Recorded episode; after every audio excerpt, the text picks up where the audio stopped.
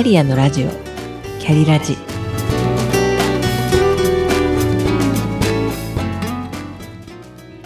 この番組は自分の中の多様性と可能性を最大限生かしてしなやかに100年生きたい。そんなあなたに向けてお送りする聞くカウンセリング番組です。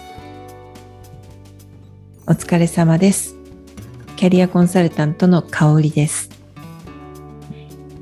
前回は少し騒ぎとなりました電子看板のあるコピー。今日の仕事は楽しみですか？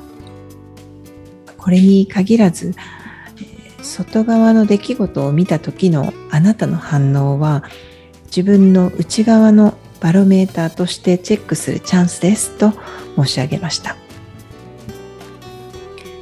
イラッとしたとしたら自分の内側に原因となる何かが隠れていて裏返せば仕事に対するありたい自分が見えるはずです。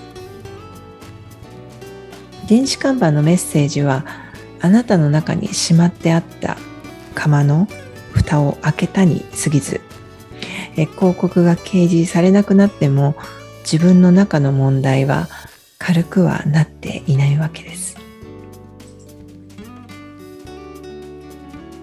え本日はその補足で3人のレンガ職人のお話をしてみたいと思います。お聞きください。中世ヨーロッパ。旅人が夏の暑い日に街を歩いていると汗を流してレンガを積んでいる3人の職人と出会いました。旅人は「ここで何をしているのですか?」と尋ねました。すると3人の職人は三者三様にこう答えました。1人目は何言って見ればわかるだろう。親方の命令でレンガを積んでるんだよ。真夏の暑い日も凍えるような冬の日も毎日毎日外でレンガを積むのさ。こんな仕事嫌気がさしてるよ。全くついてないね。としかめっ面をしてめんどくさそうに答えました。2人目はレンガを積んで壁を作ってんだ。この仕事は大変だが賃金がいいからやってんだ。仕事のおかげで家族が食べていくのに困らない。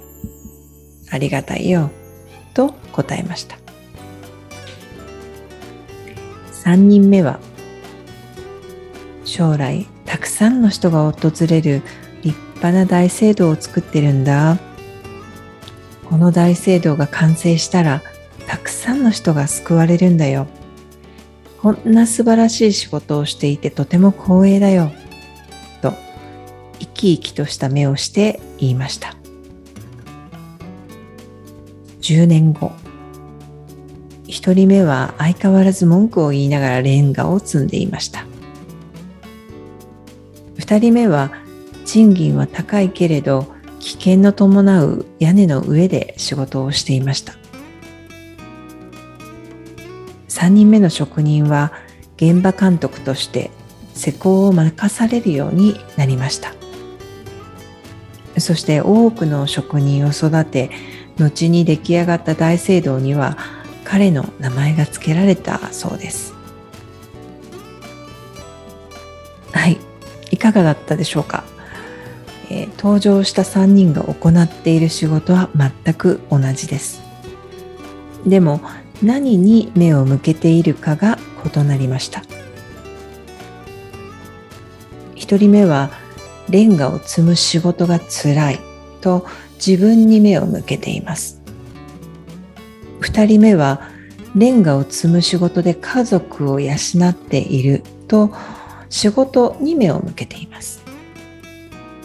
そして3人目はレンガを積む仕事で大聖堂を建てて人々を救済できるこの大聖堂を建てるという目標に目を向けています。皆さんの周りにもいますよねこの3人。あなたの周りにもいませんか？何年経っても会うたびに同じ不満ばかりを言っている人。